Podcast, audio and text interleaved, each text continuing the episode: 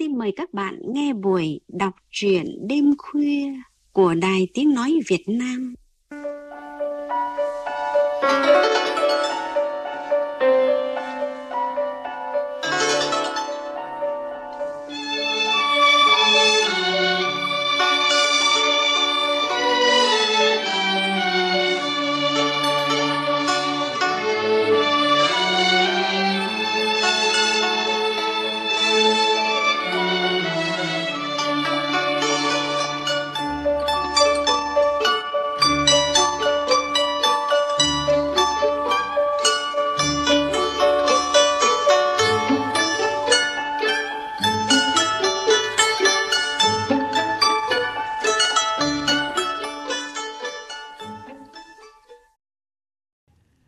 Thưa quý vị và các bạn, công chúng biết đến nhà văn Phong Điệp với những chuyện ngắn giàu cảm xúc, chạm đến những góc đời sống sâu kín của con người, đặc biệt là thân phận người đàn bà. Văn Phong Điệp phảng phất nỗi buồn, gợi sự chia sẻ cảm thông. Những chuyện ngắn hay của Phong Điệp như Người phía bên kia đường, Vườn hoang, Kẻ dự phần, đã đem đến cho người đọc, người nghe những cảm xúc chân thực về đời sống và con người với trái tim ấm nóng và yêu thương. Trong chương trình đọc truyện đêm khuya hôm nay, mời quý vị và các bạn cùng nghe truyện ngắn Không thể cất lời. Một truyện ngắn khá buồn với nhiều chi tiết đầy ám ảnh về kiếp người. Qua giọng đọc phát thanh viên Hải Yến, mời quý vị và các bạn cùng nghe.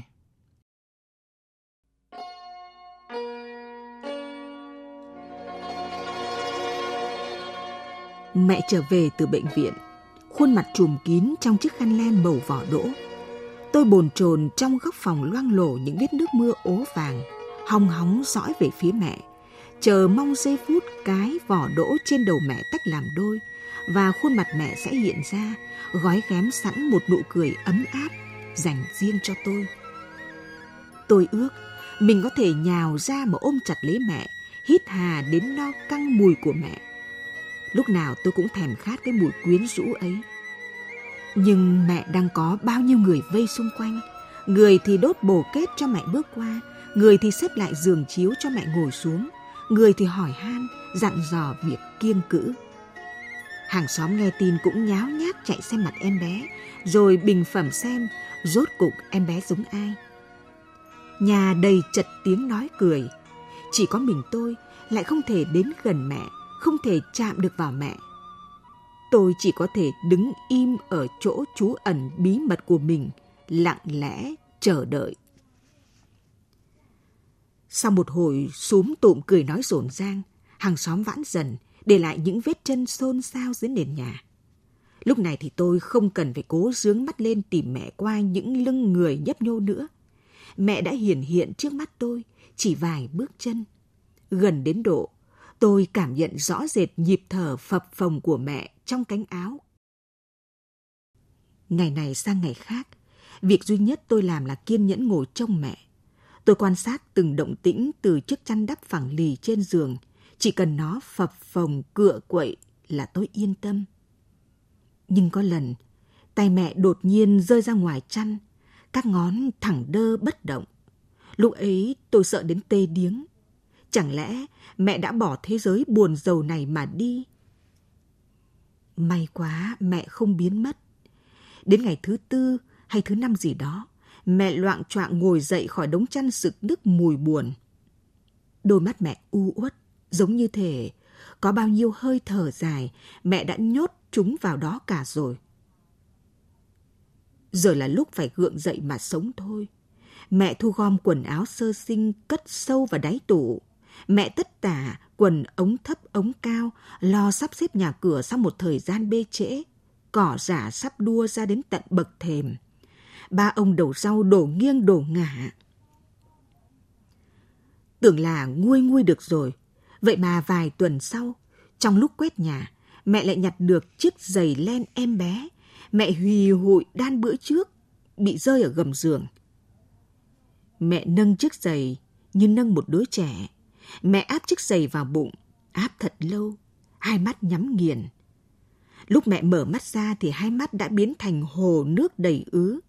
Mẹ ngước lên trời, mẹ nhìn về phía bàn thờ tổ tiên, mẹ cầu khẩn cả đến ông thần thổ địa. Sao mẹ không thể có thêm những đứa con? Tại sao? Trong cơn hoang mang tuyệt vọng, mắt mẹ chạm vào mắt tôi, mẹ giật thót người, cả người mẹ cứng đờ. Mẹ lấy tay áo thấm bớt nước đang đầy úng trong mắt, rồi chăm chăm nhìn tôi như thể muốn hỏi, con đấy ư? Ánh nhìn nghi ngại của mẹ khiến tôi bối rối. Chẳng lẽ mẹ quên tôi rồi? Chẳng lẽ với mẹ tôi không còn tồn tại? Không, tôi không bỏ mẹ đi như các em tôi. Tôi vẫn ở đây, ngay bên cạnh mẹ thôi. Tôi không buồn vì chuyện mẹ quên tôi. Tôi hiểu, những ngày tháng u uất vừa qua quá nặng nề với mẹ. Mẹ cần thời gian để hồi phục, để nhớ được mọi chuyện. Tuy nhiên, sự xuất hiện của tôi lúc này hình như khiến mẹ khó xử. Mẹ đang ăn năn hối hận chăng? Lẽ ra mẹ không được sao nhãng tôi như vậy. Dù sao, tôi cũng là một đứa con của mẹ. Hai mắt mẹ nhìn tôi rưng rưng. Tôi cố đọc những hơi thở dài đang vần vũ trong mắt mẹ. Tôi biết làm sao để chúng tan đi, để mẹ không còn phải đau khổ nữa. Tôi thấy môi mẹ mất máy. Hình như mẹ đang nói lời xin lỗi tôi. Nhưng tại sao mẹ lại phải xin lỗi tôi? Lẽ ra tôi mới là kẻ phải nói ra điều ấy chứ. Tôi đã không thể làm cho mẹ vui. Tôi ước một lần được cất lên tiếng gọi mẹ ơi. Nhưng những tiếng kêu tuyệt vọng ấy chỉ có thể vang lên trong tâm tưởng của tôi. Mẹ sẽ mãi mãi chẳng bao giờ nghe được. Đó thực sự là một cơn ác mộng. Đầu tiên chỉ là những tàn lửa rơi ra từ bóng đèn điện bị nổ bất thình lình. Chúng bám vào chiếc khăn bông. Trong chớp mắt, chúng bám dính lấy lớp bông xốp mềm. Và trận oanh tạc lúc này mới chính thức bắt đầu. Khói nghi ngút bốc lên khiến tôi ho sặc sụa. Cổ họng tôi như bị ai bóp thắt nghẹn lại, không tài nào thở nổi. Tôi muốn gào lên, nhưng rốt cuộc tôi chỉ có thể thốt lên những tiếng ú ớ yếu ớt. Tôi muốn lao ra ngoài, nhưng tôi không thể di chuyển. Từ lúc sinh ra, hai chân hai tay tôi chỉ là hai dẻo thịt nhẵn thín và ngắn ngủn. Tôi chỉ có thể ngồi yên một chỗ, hoặc tự đổ người ra rồi lăn đi như một củ khoai bị người ta hất đi. Nhưng khói làm tôi cay mắt, mất phương hướng. Tôi nhắm nghiền mắt, cố tìm dưỡng khí để tiếp sức cho cái lồng ngực đang kiệt quệ. Nhưng lửa đã bắt đầu bùng lên, nhanh như một cơn bão. Toàn thân tôi bị vùi trong cơn bão dữ dằn ấy, không cách nào trốn thoát. Tôi nghe tiếng mẹ gào khóc. Tôi nghe tiếng bố sục sạo khắp nhà. Đó chỉ là một cơn ác mộng. Chắc chắn thế. Vì tôi vẫn còn đây, với nỗi kinh hãi chưa hề nguôi ngoai. Những ngày sống lầm lũi câm lặng tiếp diễn trong ngôi nhà của chúng tôi. Bố vùi mình vào những trận rượu thâu đêm suốt sáng. Tôi vẫn náu nơi góc tường hôi rình mùi cứt rán và nước đái chuột. Mẹ vẫn tiếp tục nuôi hy vọng vì những đứa con khỏe mạnh, lành lặn. Chỉ tiếc, tôi không thể làm được điều ấy. Tôi chỉ là hơi thở dài của mẹ, là mẹ buồn, mẹ khổ. Tốt nhất là mẹ không phải thở dài, nghĩa là mẹ đừng có tôi thì hơn. Nhưng tôi đã sinh ra rồi, tôi là con của mẹ, tôi không nỡ rời xa mẹ. Tôi chờ mỗi ngày mới bắt đầu để được nhìn mẹ và em bé. Trộm vía em bé lớn phồng lên mỗi ngày như thể một quả bóng được tiếp thêm hơi. Hai má em đỏ hồng như cánh đào, hai mắt đen nhưng nhức thao láo nhìn vào mọi ngóc ngách trong ngôi nhà, vừa tò mò vừa lạ lẫm. Không mất quá nhiều thời gian để em phát hiện ra tôi đang âm thầm náu trong góc nhà ẩm tối. Mắt em tròn xoe ngơ ngác. Em nhìn tôi như muốn hỏi ai đấy. Mẹ bế em lại gần tôi thì thầm. Chị bé đấy, em chào chị bé đi dường như vẫn ngạc nhiên về sự xuất hiện của chị bé. Em bé chằm chằm nhìn tôi, Nhưng em không chơi lâu được với tôi. Em lăn ra ngủ sau khi đã bú no sữa mẹ. Tranh thủ lúc em ngủ, mẹ ngồi bút từng chiếc tã thơm mùi nắng gấp lại thật vuông vắn. Mẹ khua bớt mạng nhện răng trên đỉnh màn, mẹ cha dầu vào bản lề cửa cho đỡ cọt kẹt. Sao xác từ sáng đến chiều, với hàng trăm việc không tên, một ngày của mẹ trôi qua thật nhanh. Buổi tối, mẹ luôn là người sau cùng đi ngủ. Mẹ lo đóng cửa giả, xếp lại cốc chén ngả nghiêng trên bàn cho gọn lại. Sau đó mới lục sục chui vào màn, dọi mũi, đến khi yên tâm không có con nào ẩn nấp trong màn, mẹ mới chịu tắt đèn nằm xuống, kết thúc một ngày bận rộn. Từ góc của mình, tôi thấp thỏm chờ tới lúc đèn điện phụt tắt. Trong tích tắc, căn nhà như bị thả rơi vào một vùng tối chân lâng mơ hồ. Nhưng tôi vẫn cảm nhận rất rõ mùi mẹ nồng nã ở giường bên. Này là mùi mồ hôi vẫn còn dịn trên cổ, này là mùi sữa em bé đi làm rớt ra vạt áo.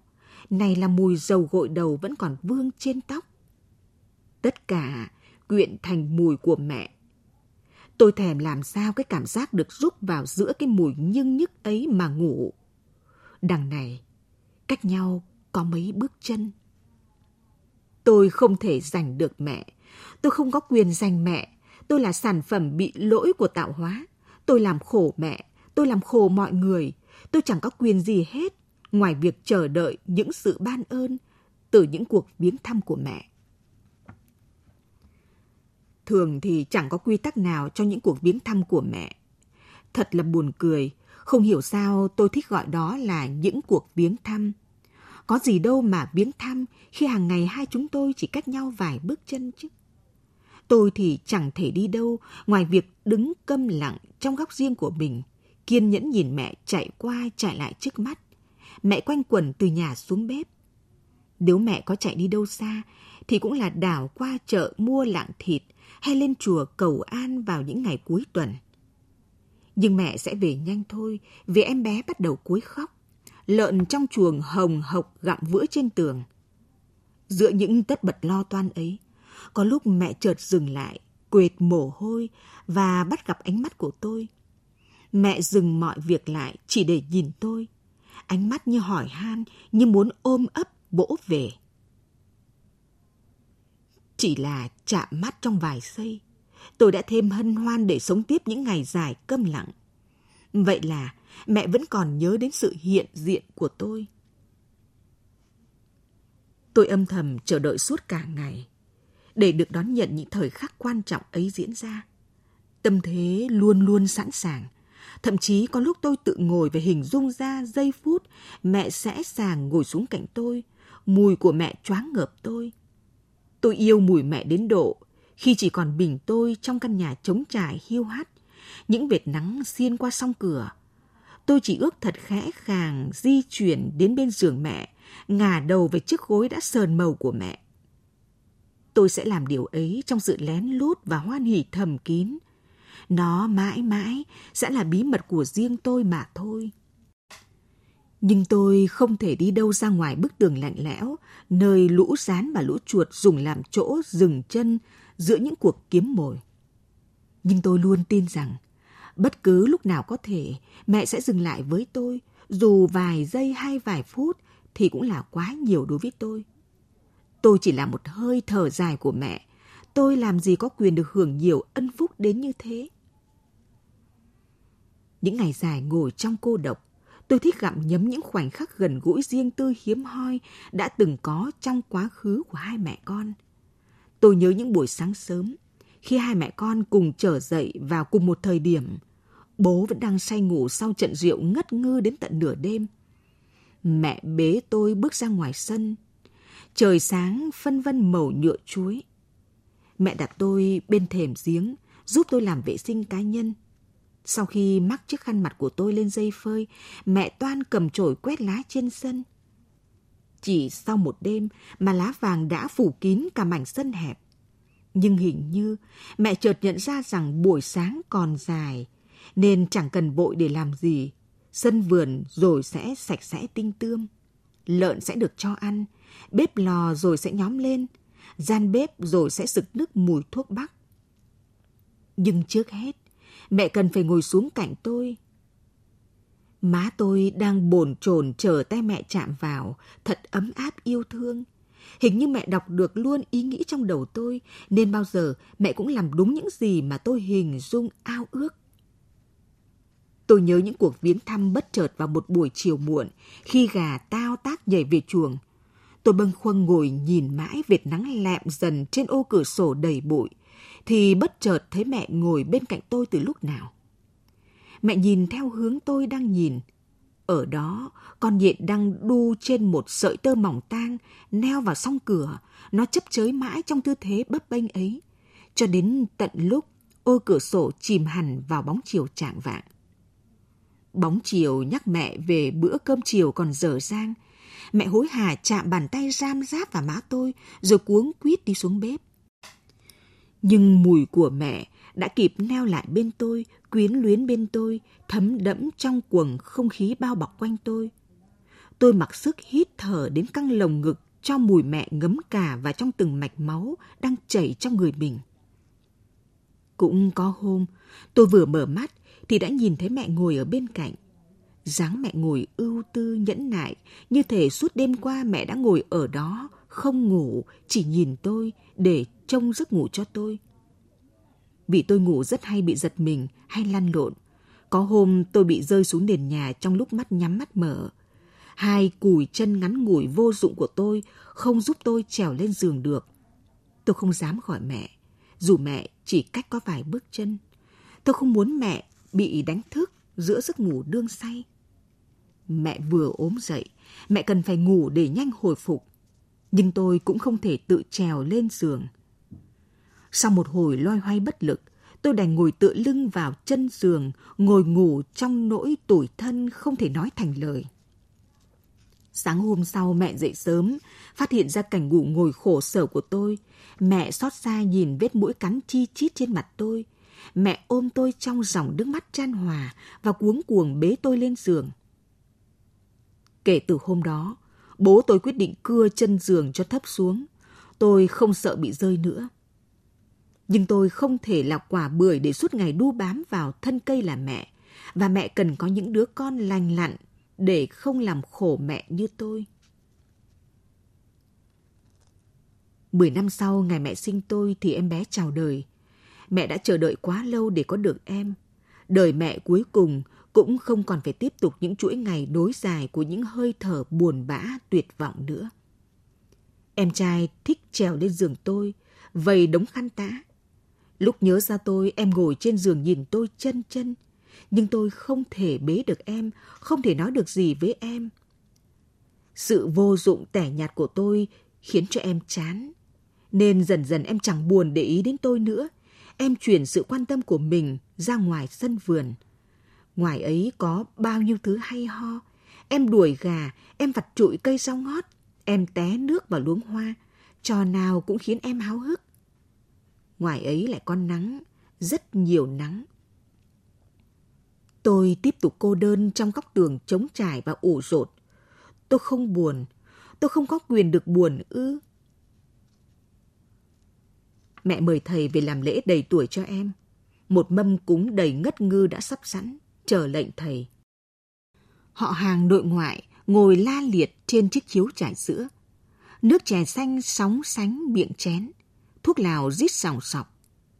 Mới đầu giờ sáng, mẹ đã phải tra đến năm tích nước, nhưng thầy vẫn chưa đến. Thầy còn phải làm xong cái lễ ở xóm bên. Người ta đặt trước hàng tháng rồi, không lùi được. Chờ đợi lâu khiến em bé sốt ruột. Bị mọi người sờ mái nhiều nên em càng sốt ruột. Em gắt ngủ cáu inh ỏi. Mẹ đành cho em ti và dỗ em vào giường ngủ. Mãi tới lúc nắng liếm vào tàu chuối gần cửa sổ, nơi tôi ẩn náu, thầy mới đến. Gian nhà chật người trong phút chốc, bỗng sạch bách tiếng nói cười. Thầy chỉ bố ngồi xuống bên trái và mẹ ngồi xuống bên phải của thầy để buổi cúng bắt đầu.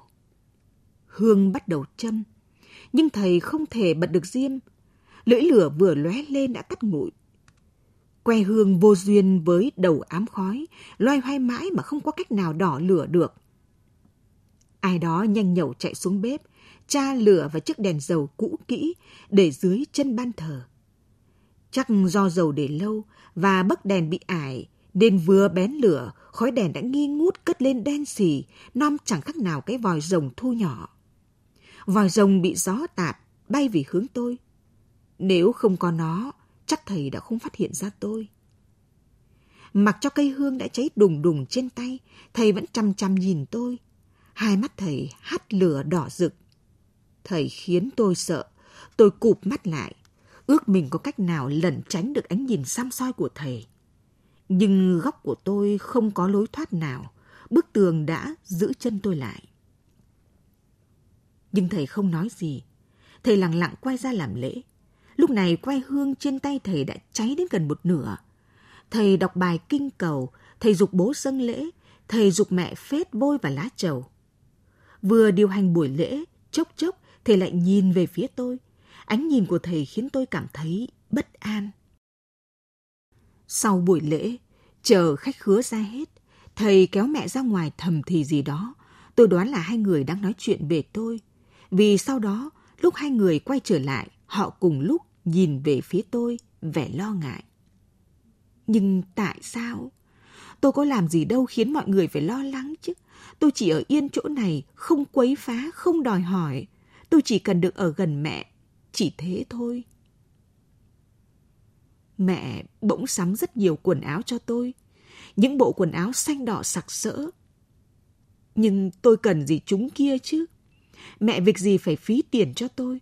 Rồi còn cả khăn, túi, giày dép nữa. Như thể chuẩn bị đồ đạc cho một chuyến đi xa vậy. Tôi nào có định đi đâu ra ngoài ngôi nhà này. Mẹ vừa soạn quần áo vừa nhìn tôi. Hai mắt mẹ u uất. Tôi lo lắng nhìn mẹ. Tôi muốn hỏi có việc gì đang xảy ra vậy. Nhưng mẹ đã chấm nước mắt và đi ra ngoài. Tôi biết làm gì với đống quần áo sặc sỡ này. Tôi biết phải làm gì với xôi với gà đầy tú hụ thế này. Tôi nào có cần gì đâu. Em trai đã trèo được lên ghế. Cái chổi trong tay em đã chọc được lên bàn thờ. Trên ấy khói hương nghi ngút. Nhưng em không sợ khói làm cay mắt. Em chọc quả quýt đang chìa ra ngoài. Quả quýt căng tròn vàng suộm, nhìn hấp dẫn làm sao. Có vẻ như em quyết tâm chọc cho nó rơi xuống đất. Nhưng quả quyết chưa rơi thì đống áo quần mẹ mua cho tôi đã bay lả tả. Đừng em ơi! Tôi muốn la lên như vậy. Nhưng em trai không quan tâm, cán trổi tiếp tục hua hua trong không khí. Tôi nhìn thấy chiếc đèn trên bàn thờ trao nghiêng, những lưỡi lửa bùng lên. Lửa khiến tôi tức ngực cay mắt, toàn thân tôi bỏng rát. Mẹ ơi, cứu con! Tôi vùng vẫy trong hoảng loạn và những bấn loạn tắc nghẹn trong lồng ngực. Mẹ hốt hoảng lao vào. Bát hương hóa rồi, thế là may rồi. Tôi nghe thấy tiếng bố. Anh giúp em đút quần áo cho con đi, để cho con được thanh thản lên đường, cứ lang thang vật vờ mãi thế này tội nó quá. Mẹ ấp em trai vào ngực, mặt vùi vào vai em trai, nói như sắp khóc. Con chào chị bé đi, nếu còn sống, hôm nay chị tròn 12 tuổi rồi đấy. Con cầu cho chị bé thanh thản lên đường đi nào. Chị con sẽ được chuyển kiếp lên thiên đàng. Chị con sẽ là thiên thần, sẽ không còn khổ, không còn phải đau đớn nữa. Quần áo của tôi cháy đùng đùng, người tôi trở nên nhẹ bẫng. Tôi bị bóc rời khỏi bức tường ố đầy vệt nước mưa. Làm sao thế này? Sao tôi không thể tiếp tục ở lại nơi góc nhà dinh dích tiếng chuột chạy? Sao tôi không thể ở lại tiếp tục làm con của mẹ? Mẹ ơi, hãy nhìn con đi. Nhưng tôi không thể cất nên lời. Trong phút chốc, tôi thấy mình bị tan loãng vào hư không, nhẹ như một hơi thở dài.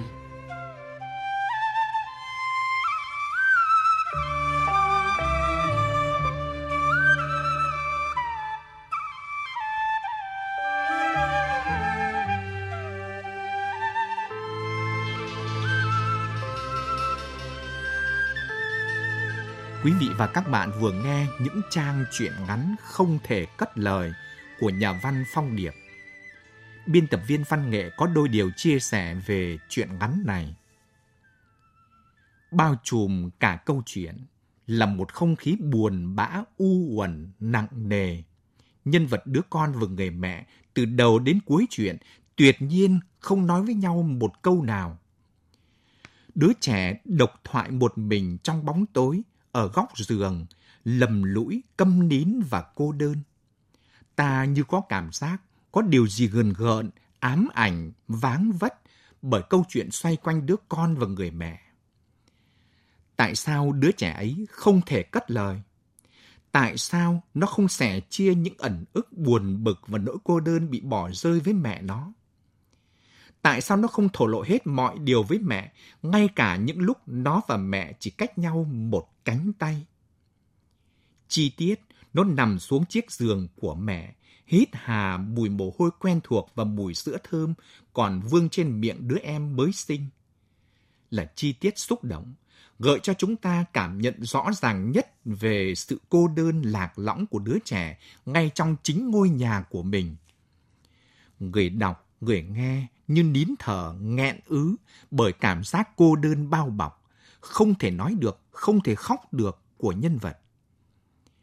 Tất cả vỡ hòa ra cho đến câu văn cuối cùng của thiên truyện. Đứa trẻ ấy là một hồn ma. Nó đã chết cách đây 12 năm. Nó không rời khỏi ngôi nhà của bố mẹ. Nó lẩn khuất quanh đây, nơi góc giường, xó bếp, đầu sân, như muốn chứng kiến tất cả cuộc sống xảy ra với bố mẹ với sự có mặt của đứa em nó vừa mới ra đời. Nó vừa muốn mẹ biết nó đang ở quanh đây, vừa như lẩn trốn. Câu chuyện thực sự xúc động bởi nó chạm đến nỗi đau của kiếp người. Chính đứa trẻ ấy đã phải sớm lìa cõi đời, trở thành một hồn ma vất vưởng cô đơn. Người mẹ cũng phải chịu đựng bao nhiêu nỗi buồn u uất khi mất đi những đứa con, trong đó có nó. Đứa trẻ chưa bao giờ thôi khao khát được yêu thương ôm ấp ngay cả khi chết đi rồi. Hình ảnh người mẹ ấp đứa con trai vào ngực khóc nức nở, nhìn theo bát hương cháy và bao nhiêu quần áo đang được hóa vàng, như là một cách để linh hồn đứa trẻ được giải thoát, từ nay không còn lang thang cơ nhỡ. Chi tiết ấy chạm đến cõi tâm linh khó lý giải. Âu cũng là một cách để xoa dịu nỗi đau sự mất mát trong cõi đời vô tận này. Thưa quý vị và các bạn, chương trình đọc truyện đêm khuya hôm nay do biên tập viên Vân Khánh, phát thanh viên Hải Yến, Việt Hùng, kỹ thuật viên Anh Tuấn biên tập và giàn dựng đến đây kết thúc. Chúc quý vị và các bạn có những giây phút thư thái, bình an. Thân ái chào tạm biệt. Này tôi đố ông nhé, tivi thì cần sắc nét này, tư duy thì phải sắc sảo này, thế còn cái gì sắc mà không ai mong nào? Ôi thôi, tôi chịu thôi. Yêu sắc yếu chứ còn gì nữa. À, tưởng gì, đàn ông bước qua tuổi trung niên, testosterone bị suy giảm, lâu dần giảm ham muốn thành yếu thôi. Đúng rồi. Ông yên tâm, đã có thực phẩm bảo vệ sức khỏe Viga Nam Tâm Bình hỗ trợ sản xuất testosterone nội sinh, nâng cao sức khỏe và tăng cường sinh lý nam giới. Hay quá. Thế thì anh em mình phải dùng Viga Nam Tâm Bình rồi. Các cụ bảo phòng còn hơn chống là gì?